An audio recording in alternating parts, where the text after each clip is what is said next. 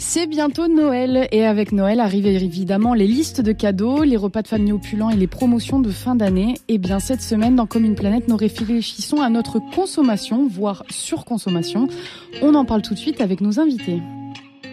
Commune Planète, le magazine de l'écologie sur RCF. Nous sommes aujourd'hui en compagnie de Yannick Imbert. Bonjour Yannick. Bonjour Nina. Vous êtes le doyen de la faculté de théologie Jean Calvin à Aix-en-Provence. Et nous sommes aussi en compagnie de Timothée Calvo. Bonjour Timothée. Bonjour. Vous êtes le pasteur de l'église réformée évangélique de Vauvert et vous avez fait vos études à Aix-en-Provence. C'est pour ça qu'on se permet de vous euh, inviter pour nous parler dans Commune Planète. Merci. Pendant le confinement notamment et même euh, à la sortie là, euh, les gens prennent plus le temps de réfléchir à ce dont ils ont besoin parce qu'on n'est pas dans des conditions où on peut consommer aussi facilement que les autres années. Qu'est-ce que vous en pensez Non, mais je, pense que c'est vrai. Hein. Euh, les, les, derniers mois, mais même les, même les dernières années, ça fait un moment déjà qu'on on peut voir plusieurs, euh, plusieurs choses qui, qui nous questionnent hein, quant à notre consommation. À la fois ce qu'on consomme en tant que volume, mais aussi les choses qu'on consomme. Hein. et, et tout ça fait réfléchir à notre, euh, à notre vision de ce qu'est la vie humaine et finalement qu'est-ce que ça veut dire d'acheter, euh, qu'est-ce que ça veut dire consommer? Euh, et certainement pas le but pas de dire qu'il n'y a aucune consommation possible et nécessaire, voire la consommation bénéfique, mais quoi et pourquoi. Et je crois que c'est ça qui qui nous frappe, peut-être devrait nous frapper peut-être plus encore que simplement dire on surconsomme. Euh, c'est de revenir aux questions qui sont plus essentielles. Hein.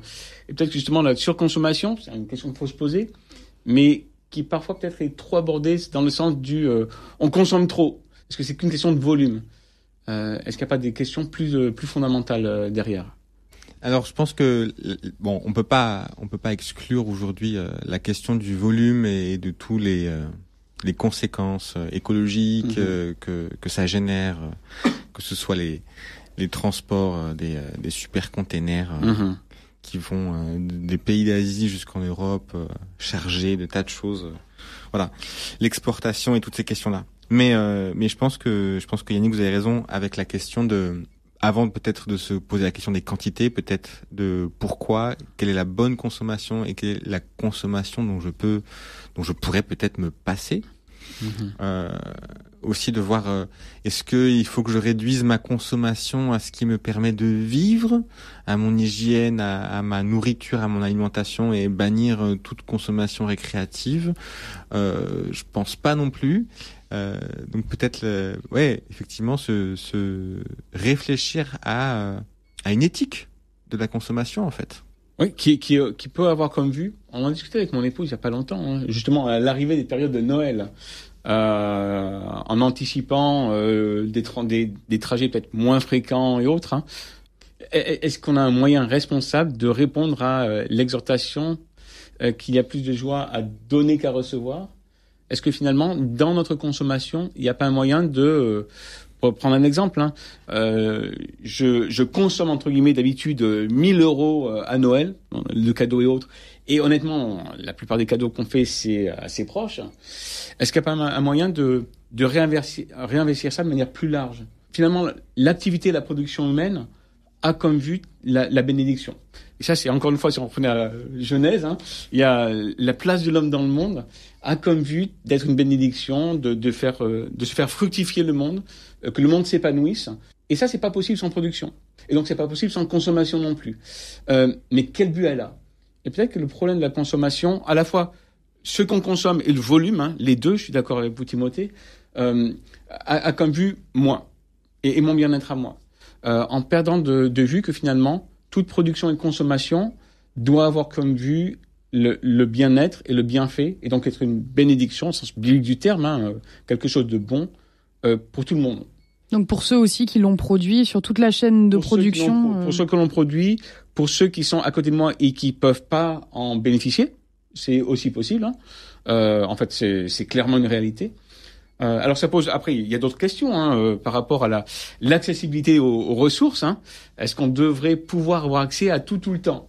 Euh, Personnellement, je pense pas euh, parce qu'on on nie à la création euh, le cycle qu'elle a, hein, notamment quand on veut avoir tout disponible au marché. Pourtant, je suis le premier à acheter de tout tout le temps, mais je pense que ça devrait pas être le cas, si je peux être un, peu carré, direct comme ça.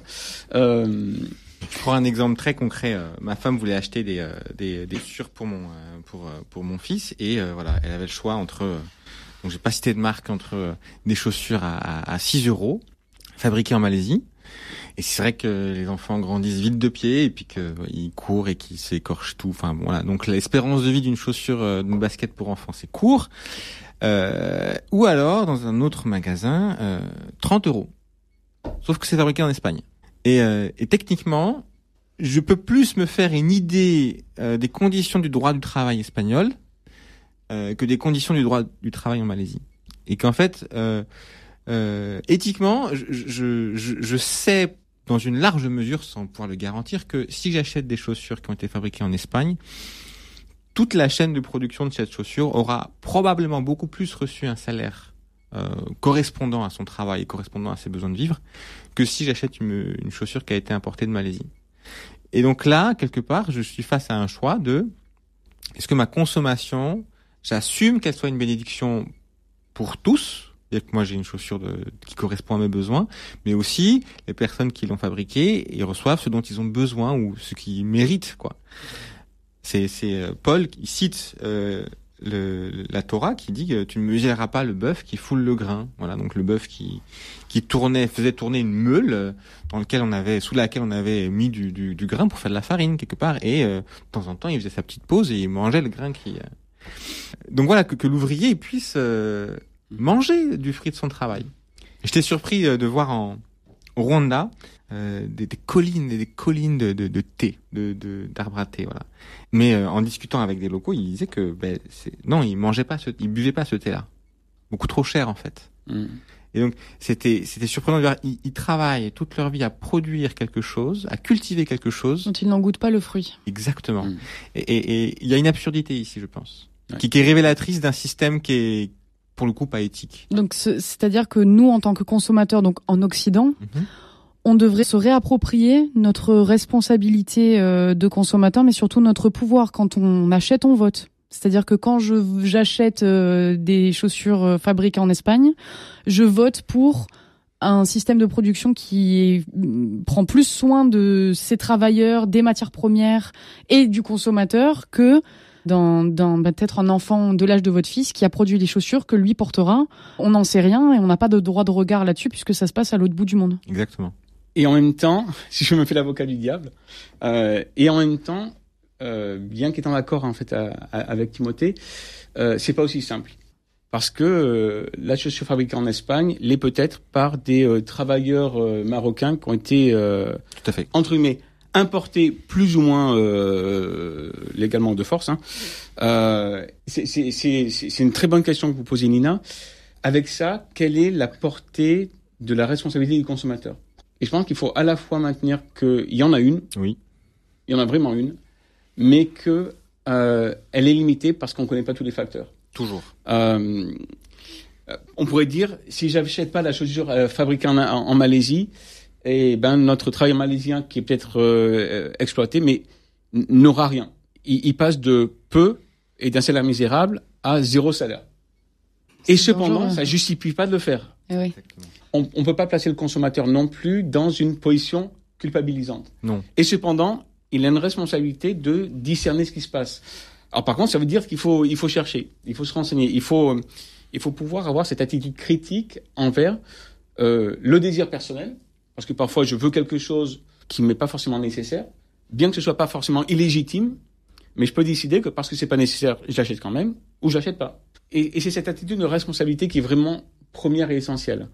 Euh, cette conscience que finalement on vit dans un monde complexe dont on ne maîtrise pas tous les facteurs et que finalement on ne peut pas demander aux consommateurs de, de maîtriser tous ces facteurs-là. Probablement parce qu'en fait même nos, gouvernements ne maîtrisent pas. Hein. Et cependant, on ne peut pas se réfugier derrière Ignorance. Seigneur, le monde est trop complexe et j'ai acheté ce qui était le plus pratique pour moi et j'ai jamais réfléchi à l'impact de ma consommation. C'est pas possible non plus. Parce qu'on est appelé justement, c'est, c'est essentiel à la création dont on fait partie, d'être une bénédiction pour tous. C'est là en fait où je pense qu'il faut, quand on parle de consommation, on, peut identifier des dysfonctionnements. On, peut essayer d'avancer ensemble vers une, attitude plus éthique. Et en même temps, il y a aussi une, le silence du je je maîtrise pas tout et donc il y a une responsabilité personnelle de chacun. Timothée? Mais je suis vraiment d'accord et et je pense que la personne responsable ne doit doit accepter qu'elle ne peut pas éviter de vivre une tension en fait. Mmh, mmh, mmh.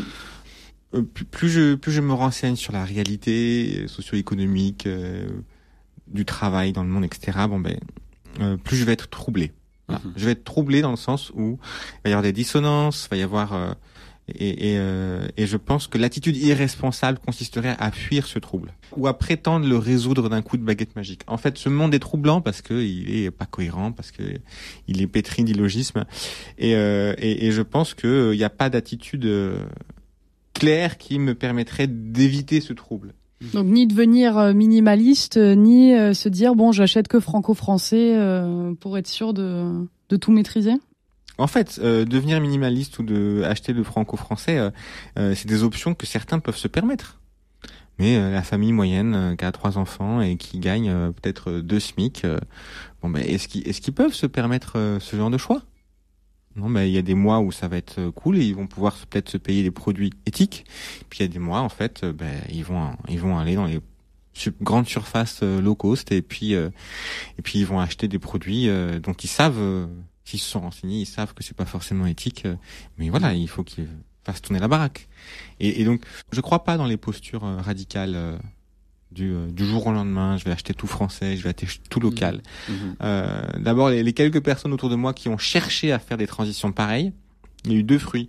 Euh, soit ça a duré comme un feu de paille et puis après se sont découragés, ils sont plus jamais retournés. Mmh. Soit elles ont mis toutes leurs forces à tel point qu'en fait c'est devenu une source d'orgueil. Mhm. et elles sont devenues assez imbuvables. Donc, euh, je, je, préconise, euh, euh, voilà, le, le, les petits commencements de, de, de réussir à, à, mhm. à peut-être faire basculer un produit mhm. dans de l'éthique, et puis laisser sa vie se réorganiser autour de ce choix, et puis passer un deuxième produit dans, une, dans un domaine plus éthique. Et puis, et, et surtout se fixer sur d'abord les produits de consommation courante plutôt que les produits exceptionnels. Et, euh, dans un rythme que, que, que, que, que mon foyer supporte, que je sois tout seul ou que je sois euh, euh, que je me laisse le temps de changer mes habitudes pour que ce soit durable en fait. Et, et que ça soit porteur de sens pour moi. Que euh, que que ce soit une source de joie aussi de se dire euh, je bah je fais un petit bouleversement mais que voilà que ce soit pas comme les personnes que vous mhm. citiez en exemple quelque chose de tellement euh, je, je crois que la joie vient du sens. La joie profonde celle qui ne tarit pas vient du sens je pense qu'il y a ces deux choses. À assumer d'être dans cette zone de tension où en fait euh, euh, je suis confronté à, un, mauvais choix et un plus mauvais choix. Et eh ben, je vais faire le mauvais choix parce que l'autre il est plus mauvais. Mais quelque part, je suis pas forcément satisfait du mauvais choix. Mais mais mais mmh. mais la situation du monde des fois ne me laisse pas faire le bon choix dont je rêve. Et et, et j'assume de faire moins de mal que plus de mal mhm. ou que de, de, ou que de m'en fiche en fait. Euh, donc et, et, ça en fait va générer en moi de l'humilité sur le long terme. je, mhm. je, vais arrêter de me prendre au sérieux et je vais peut-être prendre voilà les choses avec plus de recul. Mhm. Et, et deuxième chose effectivement chercher le sens euh, me donne de la joie sur le long terme. Et, et je pense que c'est euh, voilà c'est ce qui va, ces deux choses là vont permettre de à ma vie peut-être de prendre un, un long virage un long virage, mais qui, qui aura lieu, plutôt que de chercher un virage à 180 degrés euh, que j'ai rarement vu euh, vertueux. Je vous propose de faire une petite pause avec une musique particulièrement à propos. On écoute tout de suite dans les supermarchés du groupe Odeur.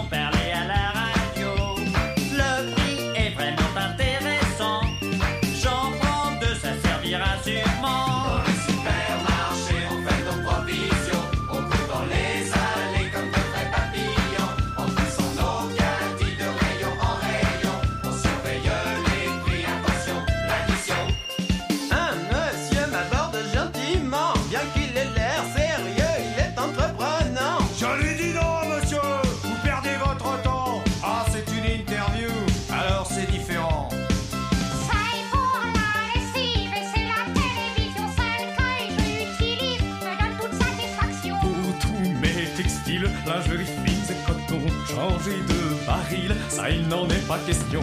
Je l'ai essayé et maintenant, c'est bien la meilleure. C'est elle qui me fait le linge plus blanc, même celui de couleur. Oh là là Le paquet de café a changé de couleur, vite il faut l'essayer, il doit être meilleur. Et bien qu'un peu plus cher, il est en promotion, c'est une bonne affaire, saisissons l'occasion.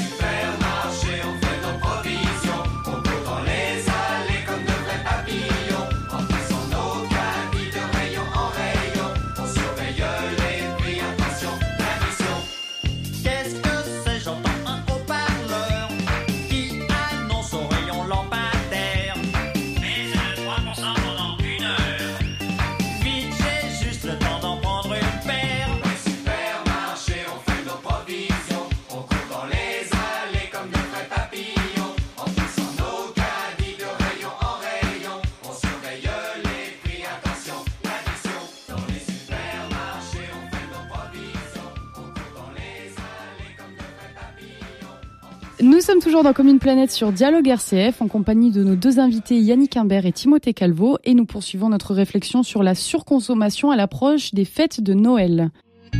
Commune Planète, RCF. Yannick, on parlait donc de la, la surconsommation, évidemment, à l'approche des fêtes de Noël, de autant en volume que, euh, si on peut dire, en qualité de, de, de ce qu'on achète.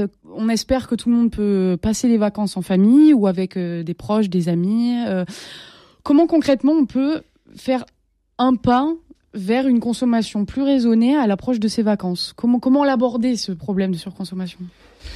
Euh, Il y, a plusieurs choses, je pense. Hein. Euh, la première, je la rementionne parce que c'est un point important que, que Timothée a, soulevé, euh, c'est le fait que notre consommation se produit toujours ou se fait toujours en relation avec les autres. Et que, par exemple, on parle des fêtes de Noël, des fêtes en famille, le l'aspect relationnel doit compter en premier dans euh, dans cette consommation-là, que ce soit un cadeau ou que ce soit autre chose que je que je consomme, hein, y compris euh, un bon repas. Euh, la, deuxième chose, et c'est un point sur lequel on, qu'on n'a pas abordé encore, hein, c'est finalement dans, dans la consommation. Oui, il y a une consommation responsable. Il y a la question du la responsabilité du consommateur qu'on a évoqué tout à l'heure. Le fait que il faut accepter finalement que hum, je peux pas rester pur dans ma consommation parce qu'il y, a- y a- pas de pureté. C'est un petit peu le. Je rejoins Timothée sur le, les, extrêmes. hein. Il y a y a pas de consommation parfaite. Et peut-être que l'erreur, c'est de chercher le. Moi, je suis pur dans mon consommation. Non, on, on l'est jamais en fait. Et un autre facteur, peut-être le plus crucial, euh, c'est le contentement. Finalement, il y, a, des fois où je suis appelé à réaliser que le, contentement est, est là, euh, que ce que j'ai peut me suffire, et c'est ça qui doit guider peut-être essentiellement euh, ma consommation. Euh, le contentement qui se trouve aussi euh, pour les chrétiens dans l'assurance que on ne s'inquiète pas, on n'est pas anxieux du lendemain, dire on, ne perd pas confiance au lendemain parce que justement le lendemain il appartient à Dieu et il ne nous appartient jamais. On peut avoir nos plans de production, etc., nos budgets de consommation pour la famille. En fait, l'avenir ne, nous appartient jamais. Et cette, ce contentement-là, euh, trouvé en Dieu, va, amener un élan nouveau pour ma consommation. Et le résultat ou un effet de cela, euh, c'est en pratique quelque chose qui est au cœur de, beaucoup de lettres de Paul, euh, c'est la générosité. La capacité à pouvoir donner, produire, consommer pour les autres et pas pour soi premièrement. Euh, alors clairement dans la lettre de Paul, ça a en vue le, soutien financier de certaines églises qui étaient encore plus dans le besoin euh, et qui peut inclure et pas nécessairement euh, s'enlever à soi-même euh, ce qui est nécessaire pour. J'ai dit, ça, arri- ça arrive une fois. Paul recommande une église d'avoir fait ça, mais à une autre, il dit attention, ne vous mettez pas dans le besoin pour aider les autres. Donc en fait, c'est selon les cas. Mais au minimum, pour Paul, il y a la capacité à avoir un cœur ouvert aux besoins de l'autre. En fait, c'est ça chez Paul qui est pas négociable. En fait, c'est- un effet particulier de générosité. Et, et Paul dit à une église, vous êtes même allé au-delà, vous êtes même allé au-delà. Mais il le dit à une église. Et à l'autre, il dit, euh, ne pas aller jusqu'à vous mettre dans le, dans le besoin. Parce que forcément, ben, si on est dans le besoin, je pourrais pas donner à l'autre, quoi. hein. Euh, le contentement et la générosité. Et c'est ces deux choses-là qui, au niveau de notre vie avec Dieu, doit transformer notre rapport aux choses et à la consommation. Timothée? Alors oui, moi je suis assez d'accord. D'ailleurs, euh, en fait, les économistes euh, s'accordent tous pour dire que euh, l'argent est le plus vertueux quand il circule. Et, et il est bien aussi. euh, la notion de partage euh, est, est- est- un souffle en fait pour Mhm. euh, pour les relations humaines et, et transforme les objets et tous les biens qu'on peut posséder comme des comme des vecteurs Ouais, ouais. d'amour, Ouais. de souci de l'autre, etc. euh, au lieu de compétition, de rivalité, de convoitise, etc. Et c'est très intéressant. Il y a, il y a cette histoire dans la Bible de- d'un homme qui avait fait des récoltes absolument merveilleuses et alors euh, il regarde ces petits greniers, trop petits pour accueillir toute sa récolte. Puis alors il les rase et il en fait des nouveaux, plus grands. Il range toute sa récolte et là il dit à son âme "Tu es en paix. Ne te soucies de rien. Tu as de quoi voir venir en fait." Et, et, et, et Dieu qui interpelle cet homme en disant "Fou, tu tu tu tu crois que ton avenir dépend de ce que tu possèdes, mais ce soir, ton âme te sera redemandée, et puis c'est un autre qui va consommer tout ce que tu as mis de côté. Donc d'un côté, cette folie de croire que parce que je possède, euh, je suis à l'abri du danger. Et l'Ecclésiaste, d'un autre côté, euh, chapitre 8, je crois, qui dit, euh, qui dit cette sagesse que je trouve vraiment interpellante, qui est, qui est à l'opposé en fait. Il dit, euh, donne une part euh, à 7 et même à 8, car tu ne sais pas quel malheur peut arriver sur la terre. Et donc euh, euh, là, là où, où cet homme qui avait bâti ses greniers avait créé son assurance vie quelque part Mm. dans l'accumulation d'une possession matérielle, l'Ecclésiaste dit tu veux créer une assurance vie, ben donne donne à des à des gens autour de toi. Et quand tu seras dans le besoin, ben, tu auras plein de gens qui viendront à ton secours. Ouais. Et donc, on est dans deux systèmes complètement opposés.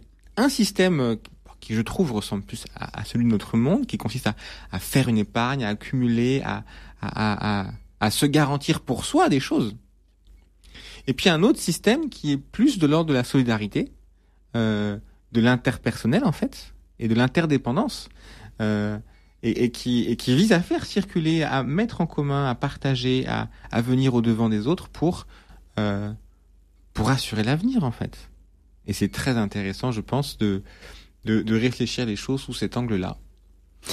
Pour revenir sur le contentement et sur l'idée de, de, de contentement, mais aussi de peut-être de solidarité, est-ce qu'on n'a pas perdu ce contentement de ce qu'on a parce que on ne sait plus quelle est la valeur des choses. Je peux commander quelque chose sur Amazon qui arrivera dans l'heure. J'ai pas vu comment on le construit, j'ai pas vu comment on le récolte, et je suis totalement séparée des autres. J'ai l'impression de n'avoir besoin de personne si ce n'est le livreur, peut-être Amazon.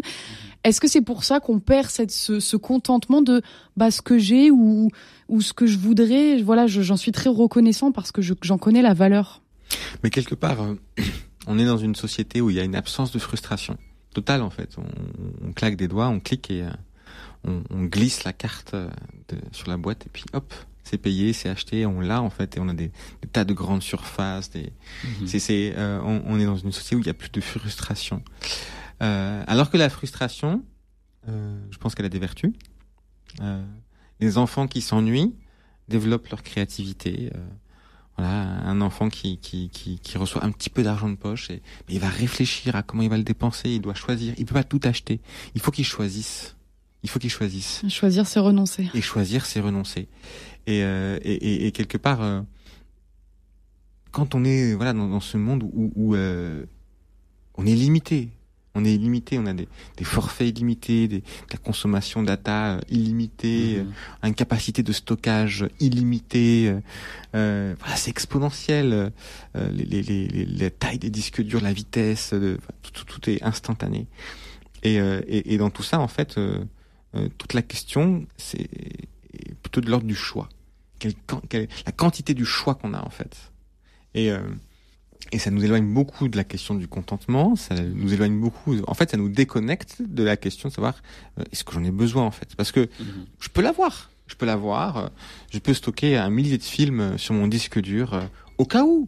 Puis, euh, et du coup, on n'est plus en train de se poser la question de qu'est-ce qu'on a réellement envie, de qu'est-ce que, de, dont on a besoin en fait. Mhm. Je pense que la, et la, et la notion d'envie et de besoin sont, sont mélangées dans nos cœurs, euh, et, et je pense que ça c'est assez dangereux en fait. Mhm. Yannick, un dernier mot? D'autant plus qu'on a tendance à, à rendre le monde très euh, abstrait artificiel, hein, pour euh, revenir sur ce que vous disiez Nina de- de- dans la question. Le fait que tout est instantané nous coupe effectivement de la valeur réelle des choses et valeur pas au sens financier du terme, euh, mais de ce que c'est en tant que tel. Euh, soit dans ce que dans le produit vivant euh, qu'on consomme, euh, la nourriture par exemple, euh, mais aussi bien le produit, euh, le produit créé de main d'homme. Et effectivement, on, ne voit plus qu'aux, on indique plus qu'aux choses leur valeur financière, soit le coût de production, euh, soit ce que la valeur que nous on achète. Euh, et parfois même les, euh, les appels à un monde nouveau ne, ne réfléchissent qu'en termes de, euh, de rapport coût de production prix de vente. Et il faut que les deux soient le plus proches possible pour que le monde soit plus équitable. Euh, non, non. Le, monde est plus équitable à partir du moment où on voit d'abord euh, comment les choses sont et d'où elles sont faites. Euh, comment est-ce qu'un produit vient un être qui soit vivant hein, On fait son jardin et puis on vend. Ou qui soit réellement produit. Et, et cette prise de conscience-là, elle joue aussi sur le contentement. Oui, les légumes que j'achète, ils ont mis six mois à venir et pas un mois et demi. Euh, parce que les deux fonctionnements impliquent pas la même relation à la création, pas la même relation à l'autre, euh, invitent pas le même, euh, invitent pas le même non plus euh, relation d'achat et de vente. Euh, je vais au marché ou je vais au supermarché, c'est pas la même chose.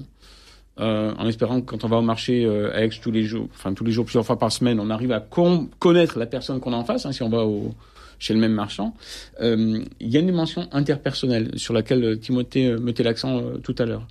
Et, finalement, tout est lié aussi à, cette, à ce contentement qui peut-être qui exige aussi de nous de repersonnaliser le monde. C'est dans quel monde on vit, comment le monde fonctionne. Je suis content d'avoir tous mes moments et en même temps, je- sais que c'est une aberration. La capacité de l'être humain est très rationnelle, à savoir ce qu'il faudrait que je fasse et en fait, même si je peux le faire, à pas le faire. Mais ça aide à se frustrer. Si, si vous prenez une tomate euh, liée, enfin poussée en été, une tomate euh, ou gavée à l'eau, euh, l'eau sucrée en, en- en hiver, le goût n'est pas le même. Et si, et si on choisit euh, la qualité, le sens, etc., on, on accepte de se frustrer. Merci à nos deux invités, Timothée Calvo et Yannick Imbert. Avec joie. Euh, pour votre regard sur la surconsommation euh, à la veille des vacances de Noël, vous pouvez retrouver euh, cette émission sur rcf.fr.